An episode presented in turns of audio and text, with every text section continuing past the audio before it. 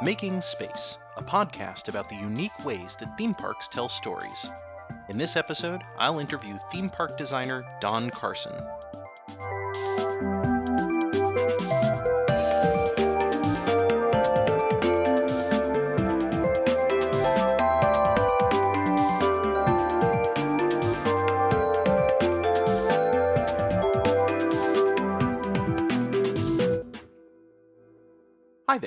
My name is Ian Kay, and in this episode, I am honored to be speaking with Don Carson, an exceptional theme park designer, artist, and blogger. Don, welcome to Making Space. Well, thanks. I'm happy to talk to you. Don, would you like to introduce yourself and maybe clue the audience into some of the projects that you worked on that they might be familiar with? Well, I'd like to start by saying that uh, that although I had the honor to work with Walt Disney Imagineering, I haven't worked with them in house for for a couple of decades. In fact, uh, there are people who've been working at Imagineering for 23 years who started after I left. So, um, although I freelanced with them for years, I'm not actually uh, working for the Walt Disney Company. But when I did get to work for, with them, I did get to work on uh, Splash Mountain for Florida as the uh, show designer. I worked under Joe Lanzisero, uh, who was the concept lead on Toontown, and I was one of the show designers for that. Uh, worked on Blizzard Beach and um, uh, Disney's America and countless other little side projects while I was there. And then over the years, as a freelancer, dabbled uh, on the concept end mostly of, you know, well, dozens and dozens of projects. Um, and as a freelancer, always working with uh, with other uh, theme park companies and non-theme park companies, uh, Universal and the Muppets and um, whoever was hiring at the time. So my first question is that, um, and and bear in mind, I may come across as a little bit of a stalker, but I, I've just been reading your blog. So until I mention like your cat's name or whatever, you, you don't have to be worried. Okay. So you you studied illustration back in college, right? That's right. Yes, I uh, started as a commercial uh, illustrator. I actually wanted to be a cartoonist, and the very first class I took was a cartooning class where the teacher basically said that there'd be no way on earth that anybody could make a living being a cartoonist. so, being very young, I believed him, and the next best thing was commercial illustration. And so I studied uh, to be a commercial illustrator for my four plus years in college. That's cool. I, I love illustration, and from my understanding, a lot of the art form relies upon your ability to pick the exact right moment to convey the scene, uh, which is kind of daunting. It's like selecting a single frame out of a movie that implies the story Yeah. just as clearly as watching the entire movie does. So, Yeah. what's your approach to picking the exact right moment? Well, uh, it's kind of easy to to do an illustration of the actual action, but if you could do an illustration that suggests something that has just happened or something's a building to happen, it draws the reader in even further. Which is interesting because that really is basically what we're doing with theme parks. We're just having to be doing those things uh, in three dimensional environments. It is interesting, but I'm not sure that the same rules apply in theme parks. You can certainly show the moment of action just as easily as a moment of preparation or the aftermath of an action. Uh, so, so how does the process of picking the exact right moment to depict change when you're doing it in a theme park as opposed to in illustration? Well, um, if I was to draw a line between illustration on one extreme and theme parks on the other extreme, dead center, I'd say, would be theater, traditional theater. Hmm. Uh, in theme parks, it's it's like theater in that it is telling a story that is linear, but unlike theater, rather than sitting still in an audience, most times you're actually moving through that story. So there's an opportunity to do foreshadowing uh, as you enter a room that suggests the action that's to, that's to come or builds the tension, and then as you turn the corner, there's a payoff by that action being fulfilled. So uh, an illustration is capturing that moment of anticipation or tension, and theme parks is suggesting that, and then as you turn a corner, and this is specific to rides, you are um, fulfilling that tension or expectation with a full blown scene. So you could think of a theme park attraction as being uh, sequential uh, designed vignettes, but you're be missing half the opportunity of leading the eye around the corner to point to that next bit of action.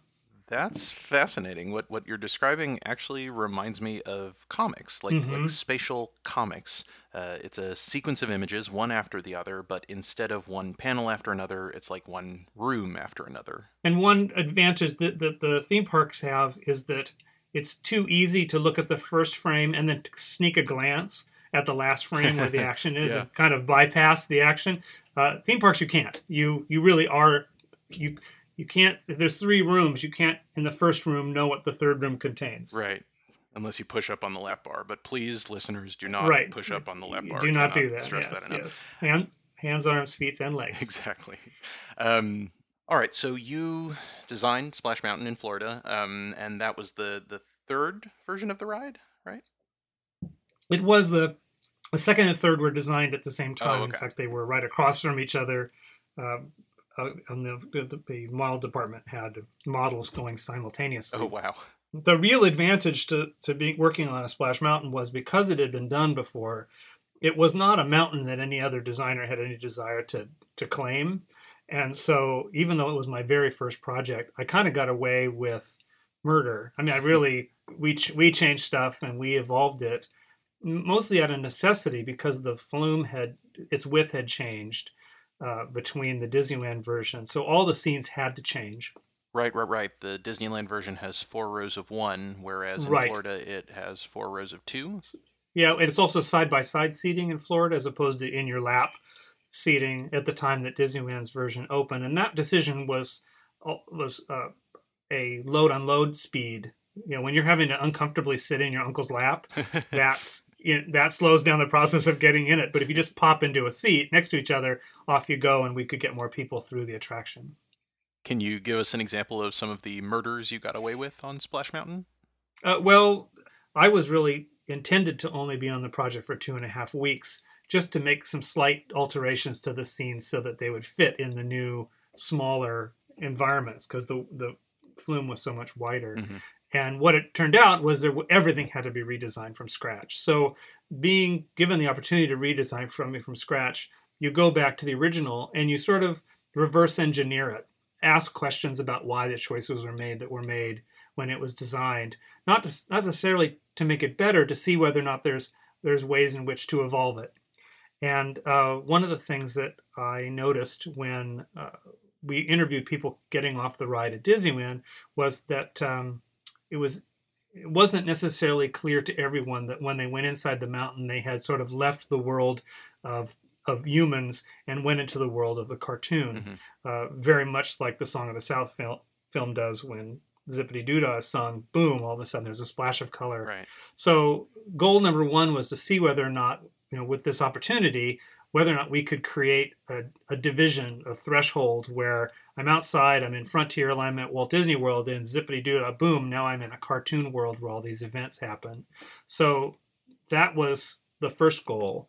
And then the other thing we noticed, uh, it was sometimes unclear as to what the story was at Disneyland. Uh, people who were uninitiated and very likely had not seen the film that the ride was based on, when we asked what the story was, said, "There's a story," you know. Um, so we wanted to see whether or not, not necessarily, we told the story of of Brer Rabbit, but that we, at the very least, in the queue, uh, insinuated who the good guys were and who the bad guys were. That the bad guys were after the good guy, and that the good guy got away Right. and that everybody was happy in the end. So those are really the two two major goals. Uh, the- how do you fit cartoon world into Frontierland, and then how do you tell a, a good good guy bad guy story that resolves itself uh, from the beginning of the end of the attraction. Um, so whether or not we succeeded or not is everybody else gets to decide, but that was our, our goal. Well, for my money, yes, you you all did succeed. Um, this podcast is about the unique ways that theme parks tell stories, and Splash Mountain was one of the very first stories that we covered, specifically because it's so clear. So, you know, well done. Well, that well, good. That that was the hope. Now, bearing that in mind, uh, you and I have already discussed my analysis of Splash Mountain's story, uh, but that was in private. And since I featured it in the third episode of this show, uh, I wanted to give you a public platform to respond and, you know, tell me I'm full of it if you want. Uh, so if you'll let me bore you for a moment, I'll just run through my analysis again. Please do. Okay, so so as a reminder, um, I think the ride tells a, a, a really clear, obvious story about Brer Rabbit escaping from Brer's fox and bear. Um, but I also think it tells a second, less obvious story, which is about us, the riders, right? Um, Mhm. and and our and I think all theme parks tell this story about us, uh, in addition to a, a story about the characters. Um, and our story in Splash Mountain is that we want the big drop because that's what the ride promises right up front that humongous, beautiful wow right through the briar patch. Uh, and once we're on board, the ride teases us about the big drop. Instead of giving it the, us the big drop, it gives us lift hills that end in plateaus and a few smaller drops and a beautiful but sugary dark ride. Um, and then the ride's tone gets like disproportionately dark, right? We've got vultures dressed like undertakers who are threatening us, and a long dark climb where we're left alone with our thoughts, and Brer Fox listing all the ways he wants to mutilate Brer Rabbit. I think it's the only time someone mentions skinning a character in a theme park that I, I know of. um, so now, when we least want the big drop, that's when the ride gives it to us. Which is all to say that that the ride itself is the villain of our story, and that to me feels like a betrayal, which is kind of a shame because the, otherwise I do firmly believe that the ride is a masterpiece, um, and and I feel like this one choice distracts a lot of people from enjoying it as much as they could. Uh, so that's the Mhm. analysis. I present my throat to you, Don. Have at it. well, I, yeah, I can say, having worked on Splash Mountain, that um, a lot of what you're talking about, I think, is innate in the process of storytelling. Is that you're you definitely want to build, uh, certainly in a in a ride. If you were to strip all of the theming away from Splash Mountain, those those dips are are, are a tease. Uh, you don't want to give away the big drop too early. No, of course not. Absolutely. I, I super understand how the designers could arrive at the story that's in Splash Mountain. Like, uh, of course, you want to leave the big drop for last and build anticipation for it. And if you're adapting the Brer Rabbit stories, then getting thrown into the Briar Patch is a natural climax. Like, I, I get how you got there. No, no, no, no. But I, and I think I, I think you're correct. Although I think that none of us thought that hard about it. Uh, I Mhm. think we wanted the story to build. Um, I think we wanted uh, Brer Rabbit to be in, in peril, you know, because he's pretty much laughing Right. it off until that last minute, and uh, then he tricks them. Um, but we also understood that there were going to be people who were going to ride the ride just for the fun of it and really could care less about the characters. They were just a diversion. Um, Right. so, uh, yeah, I mean, we've all had that moment where we get to the top of any roller coaster and you go, okay, I really like off now. and I think the Splash Mountain does a really nice job of delivering that, especially with that, especially at Walt Disney World, that spectacular view of the castle as you're you're popping out the hole. Um, And the Rivers of America. Yeah, it's yeah. such a beautiful it's a view. it's a great incredible. it's a great moment. Yeah, whether whether we we meant to portray betray the writer or not, I don't think.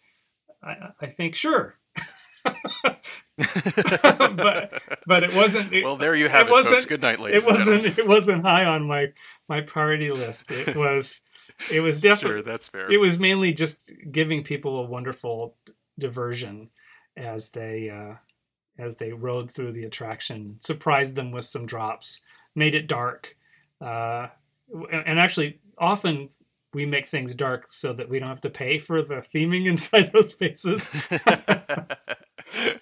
You know, so Haunted, Nice. Haunted Mansion with the lights on is just not the same place that it is when you're riding Yeah, through no. it. Yeah, you don't pay for anything you don't look at. So let's talk about something that you do prioritize when you're designing the story of a location like Splash Mountain.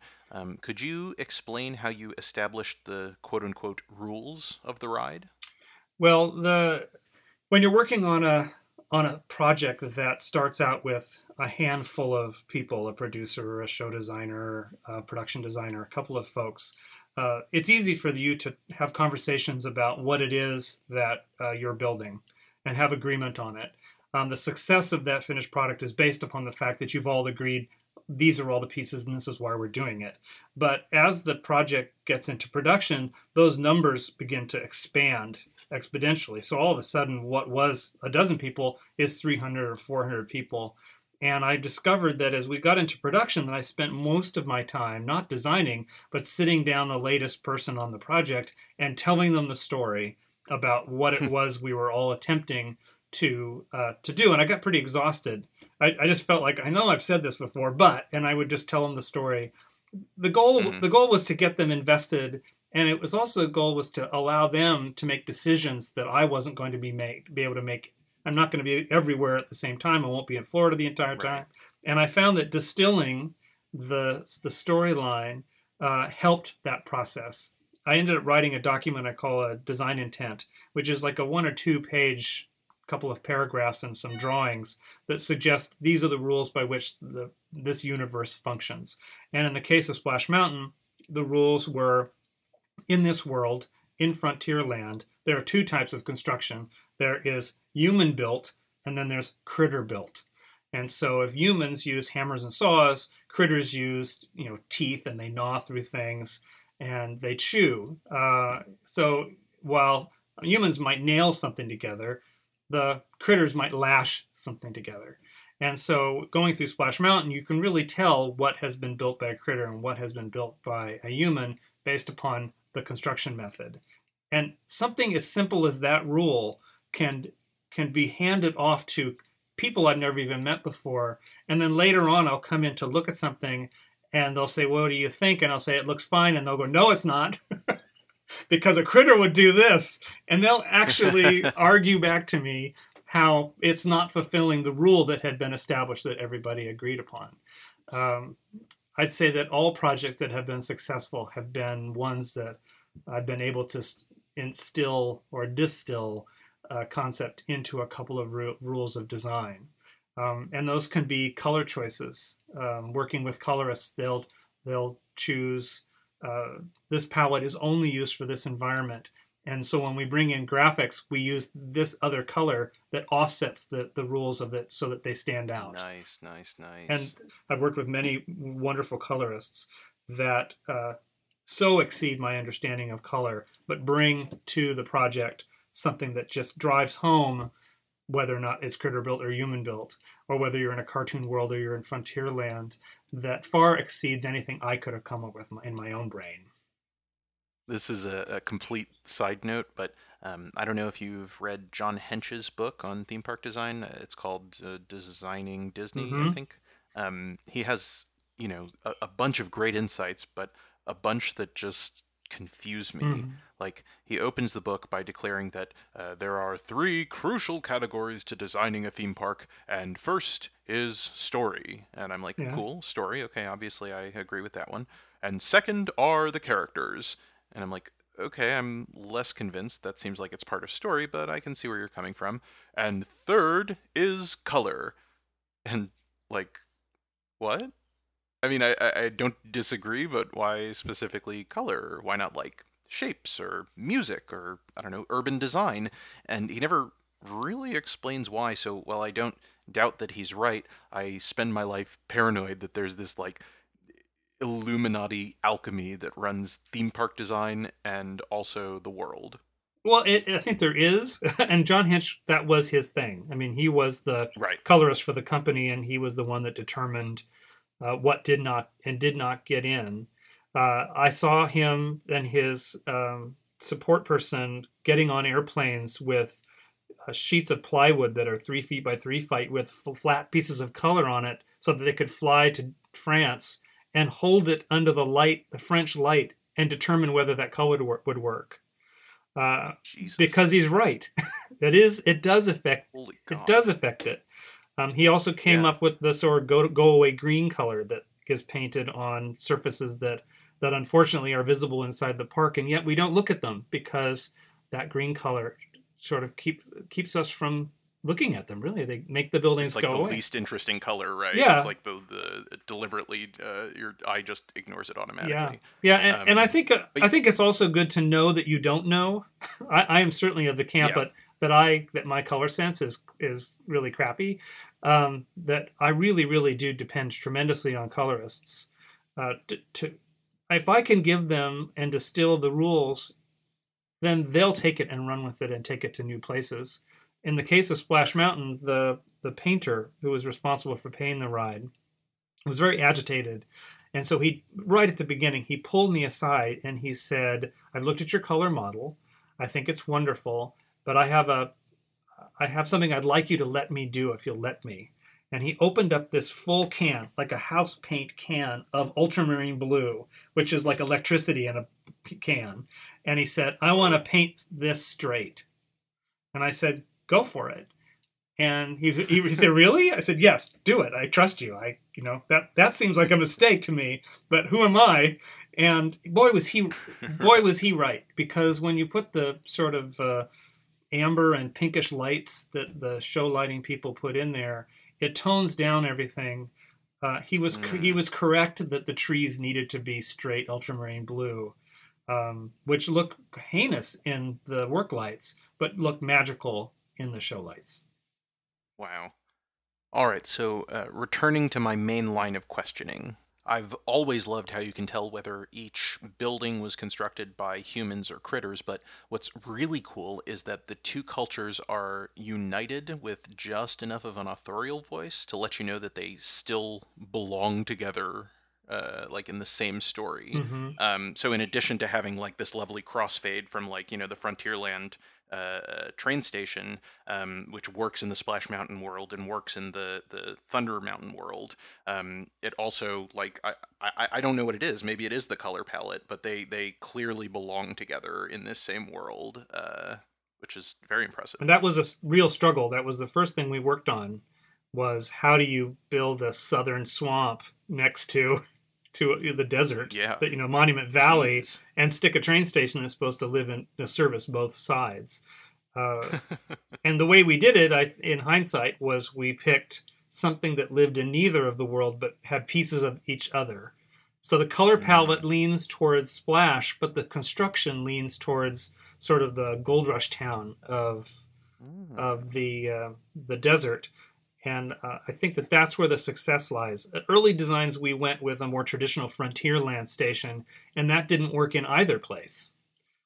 Huh. It's the it's the sort of tin shack design that we used for for Frontierland station that I think helps that work. Fascinating. Okay. Okay, so returning to your process, could you just like walk us through a little bit? Um, you know, for example, that you're building Splash Mountain and you've established mm-hmm. the design intent and you know the rules that you're working with, right? Um, you know how the critters construct their buildings, and mm-hmm. you've decided that you're going to have X amount of tune bird houses featured in the queue, and that they're all going to look different because they all have different characters like living inside of them. Um, so, do you develop those characters? Do you like even subconsciously say, okay, the bird inside this house is Mr. Bluebird, so we should paint the walls blue? Or, okay, this bird has a family, so we've got to make their house bigger than the others, or anything like that? I think I think that yes, that's that is true. I, I don't whether or not we actually design and draw out the, the occupants. No, not necessarily, right, but um, no, you everything you design is is keeping in mind the occupants who owned it. Did they have a porch? How would they sit on the porch? You know, did the did the roof need repairing? How would a critter repair the roof? You know, what kind of materials would they use? Would a bird use different materials than a chipmunk? Um, is there a nut motif? Is there a rock motif? Is there a twig motif? And uh, and then I mean, really, that's just the fun part of the job uh, is doing that and then communicating that design to the people who are responsible for building it. So you're keeping in mind not only this critter builds the roof out of leaves but this leaves are going to be made out of fiberglass and probably pulled a, from a mold or vacuum formed and then it's got to have, hold a speaker of this size so the, the body of the, of the little log cabin has to be big enough to hold the contents of this industrial outdoor speaker um, or that the door has to face a certain direction because that's where it needs to broadcast the sound, and the door is where the speaker noise comes out of. Um, so all those things are in your mind simultaneously, and as you're designing it, you're also sitting down with the person who's either fabricating it or is going to be installing it. How is it going to be hung from a tree? Can you hang it from a tree? Can can there be a supporting pole that looks like it's hung from a tree but isn't hung from a tree? All that stuff is constantly coming up. And, and amazingly, especially nowadays, uh, those conversations happen as you're designing it, not something that comes down months down the line. Now, you've also designed video games in your career. Narratively, video games have a lot in common with theme hmm parks uh, because both tell stories about us and the audience, uh, which is great because it lets us behave how we want, but it's also tricky to design because it means that the storytellers can't actually control their main characters. Um, so, how is designing a video game different from designing a theme park? I think in the the 90s, the theme park industry was really worried about whether or not it was going to be able to compete with the depth and breadth and uh, hours of entertainment that a $40, $50 video game was giving them. And so there was an attempt to make rides games where you had a goal or you had a score at the end of it. And in the early 2000s and into the present, they have, have have realized that the reason people go to theme parks and the reason why they're still a viable form of entertainment is people are going to have a shared experience, which is something hmm that doesn't necessarily happen on, on the couch as easily. Um, so uh, it, it's not just drawing an individual uh, singular singular through an attraction. It's you and your family or you and your friends through a space where you can react and look at each other and have the, sh- the shared experience. So when we think of the the guest's experience, we're not thinking singular. We're thinking in a group. Um, not that they can't be consumed as an individual, but we want them to walk out of it laughing together, or look how wet you got. Uh, is just something that you're not going to have in a video game. That's a really beautiful insight. You know, I never really I've thought about theme parks in terms of like being like a, a Rocky Horror Picture Show experience Mhm. where you just sort of go to Bond and you know all the rhythms and the ghost host says this and then you laugh along with him or you don't if you're a good guest and don't Mhm. want to ruin it for everyone else and you Mhm. know, etc. But but yeah, that specifically because you are you are going through these uh, heightened experiences uh, with the people around you that, that there's a, a bonding that doesn't happen even when you're just at home doing the normal things you do to bond with your family. Yep. Yeah, I think that I th- have to put this, thought into that. this, That's and that's not happening out in the real world, especially when we go to restaurants and everybody at the table is looking at their phones. Um, Well, not, right. not that that's not happening in- in line for Pirates of the Caribbean too, but uh, it isn't happening as much on the vehicle. Although I see that happening too. Yes, that is one of the great design challenges that the art form's going to face for a while. Yep.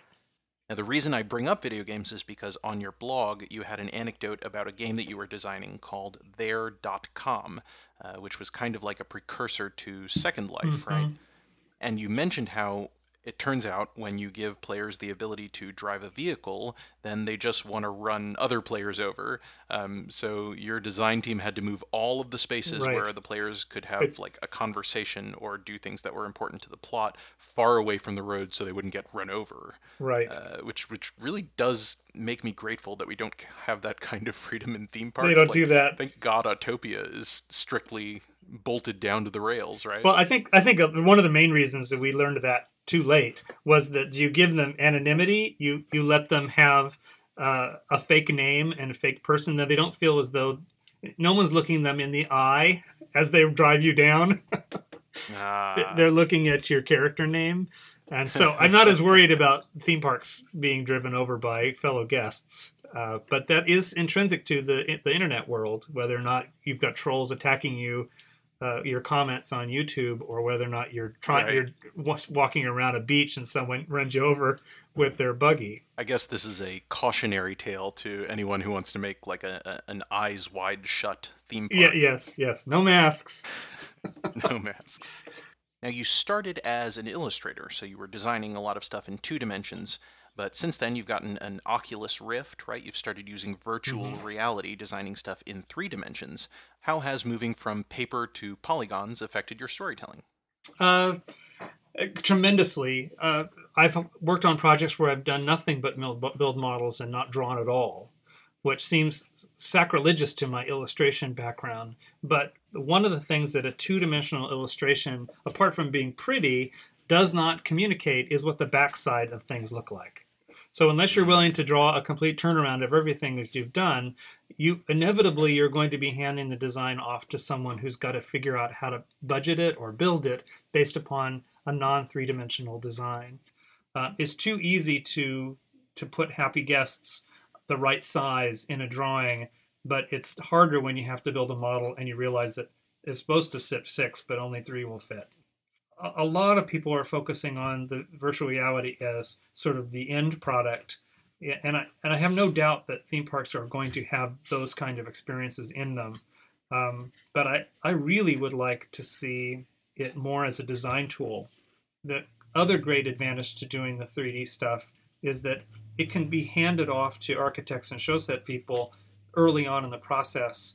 Uh, we can start having a conversation about the size of the facility and where do you exit and you know where's the egress the out of the vehicle go? where do Right, the air right. conditioners go um, there is a danger when that happens of the the air conditioner location and the bathroom location dictating the show which can happen um, but if you're willing to work with those people or allowed to then you can make decisions that retains the desire and the story you're trying to tell in the, in the show while still making it safe and have enough bathroom stalls It's surprising to me that what you're describing sounds so straightforward. Like it's surprising to me that VR isn't the norm, that you have to be on a soapbox at all about this. Well, it's less and less so. I mean, I'd say that six months Okay. ago was a different um, century. That just in the last six months, we have clients that have VR rigs that they're asking for our models so they can view them. It's not even a matter of us promoting our stuff for them. They've already got the equipment and they're looking at it in there. when you mentioned that the air conditioner location and the bathroom location can dictate the show, uh, it reminded me. Um, I have friends who work in Avatar Land. I'm trying to Mhm. remember if it's Na'vi River Journey or Flight of Passage. I can't, but uh, one of the rides anyway has an empty room in the back, and I, I, I imagine presumably uh, it was supposed to have stuff in it, but whatever was supposed to go in uh, must have been canceled after they had already built the Mhm. room or allocated the funds or whatever. So now there's this wasted real estate back there, and yeah, I, I- I do wonder how much the designers could have used those extra inches. Well, and one of the perfect examples of of how a design as big as something like Avatar Land can can get out the gate and things can be built that have legacies that are no longer being adhered to. When we were designing uh, Toontown for Disneyland, uh, the the Roger Rabbit ride was for a brief time going to be a Winnie the Pooh experience, only a very brief Okay. time. The idea being that we were going to have a ride vehicle that would spin. Initially, it was honeypots. And we also mm. wanted to get people off the ground. We wanted the land to be kinetic, and we wanted the what eventually became Lenny the Cab.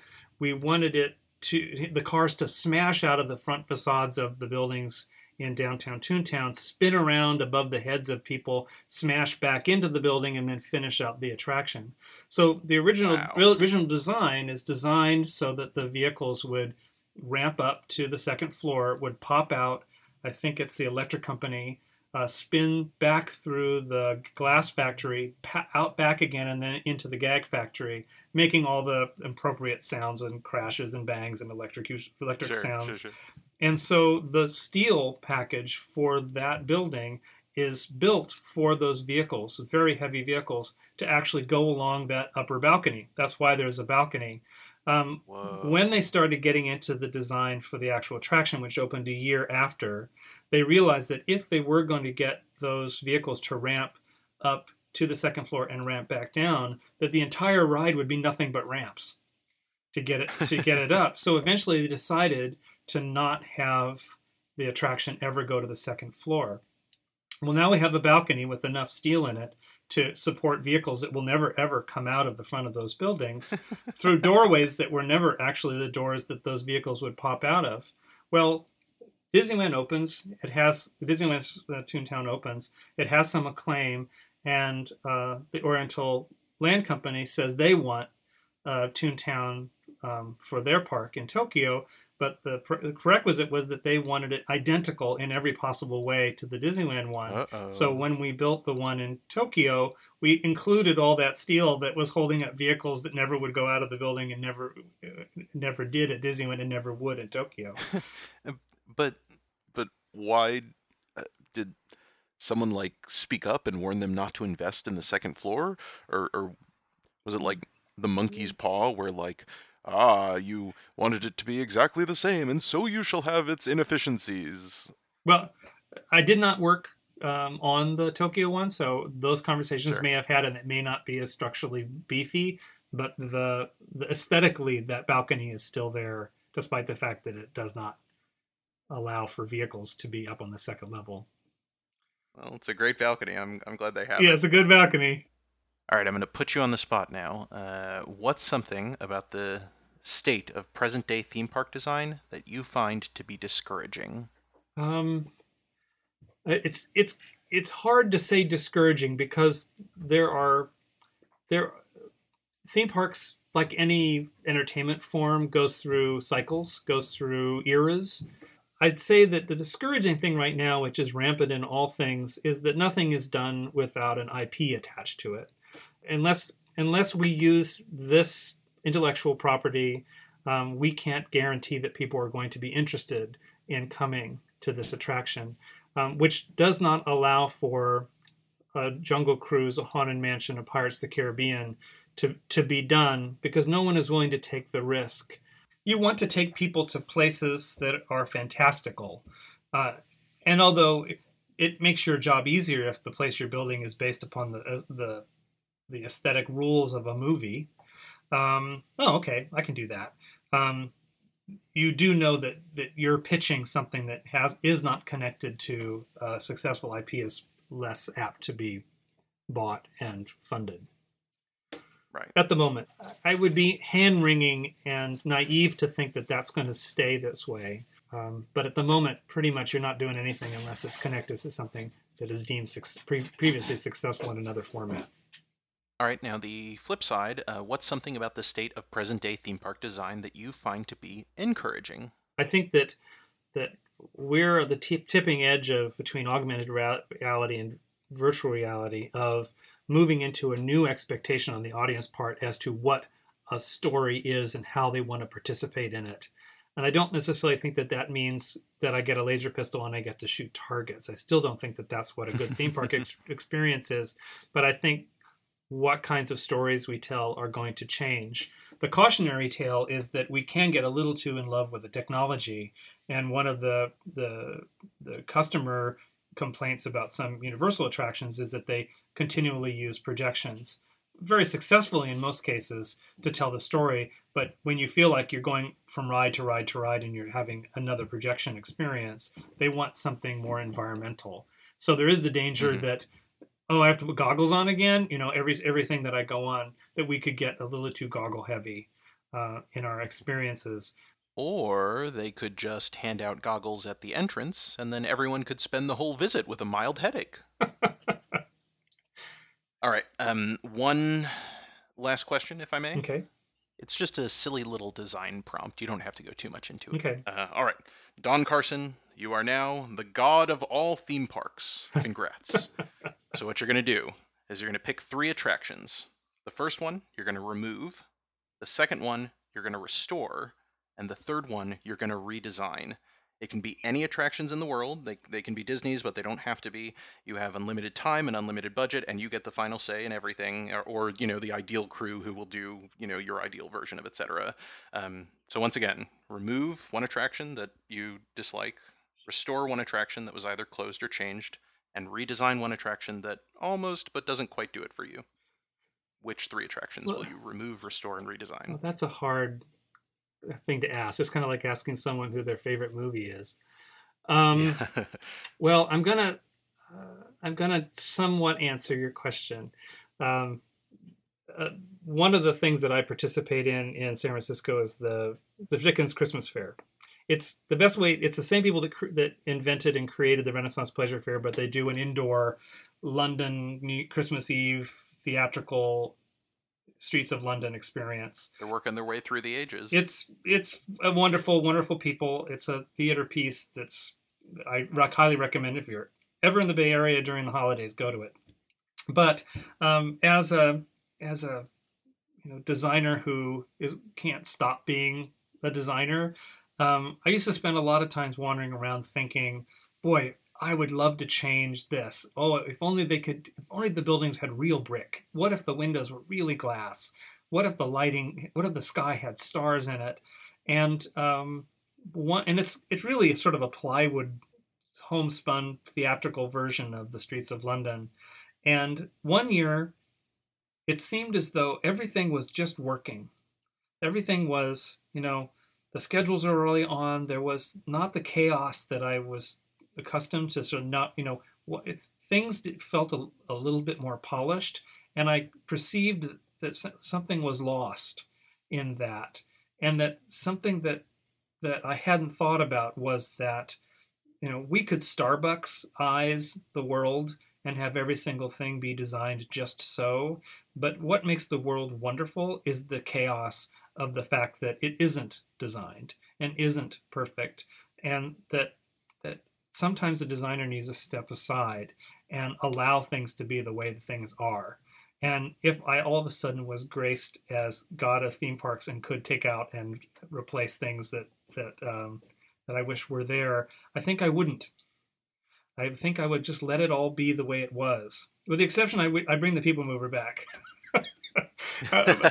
really, really want the people mover back. Well, that is a, a, a frustratingly beautiful uh, response, I have to say. I'm I'm uh, uh, oh well, what are you gonna do? Thank you for throwing the, the people mover in there. That that uh, did make me feel like less of a big presumptuous snob, so I, I appreciate that.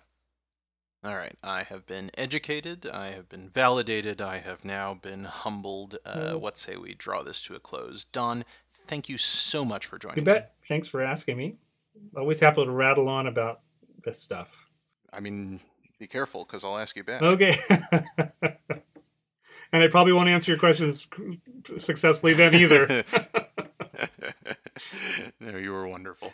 Thank you so much, Don. I really, really you appreciate bet. this. Thanks so much, Ian. That was fun. Uh, I hope you and the audience enjoyed it as much as I did, and that you now want to spread the love. Uh, you can help us make everyone appreciate the unique ways that theme parks tell stories by subscribing, rating, and/or reviewing the show. Uh, or you could even recommend it to family, friends, enemies, acquaintances, strangers, anyone you think might be interested. This interview was hosted by me, Ian Kay. You can find my portfolio of theme park design at ENK Themes. That's the letter E N K themes.com. And you can get in touch with me by emailing makingspacepodcast at gmail.com. My guest was Don Carson. You can find his portfolio at doncarsoncreative.com, and you should, because Don draws some of my favorite concept art. You can also find Don's blog at themedenvironments.blogspot.com. That's themed, past tense with a D at the end, environments.blogspot.com. As you can tell from this interview, it's a treasure trove of insight about theme park design, video game design, virtual reality, visual composition, and more. If you like this show, you will love themedenvironments.blogspot.com. I'd also like to thank theme park designer George Mandela for helping to arrange this interview. Talking with Don was such a treat, and it all happened thanks to George. Cheers, pal. You can find George's blog at memelab.com. That's M E M E lab.com. It's full of insights about the more experiential side of location art. The logo of this show was designed by Rob Yeo, and you can find his portfolio at robyeodesign.com. The music was composed by Alex Treece, and you can hear more of his tracks at alextriece.bandcamp.com. Shall we explode to music?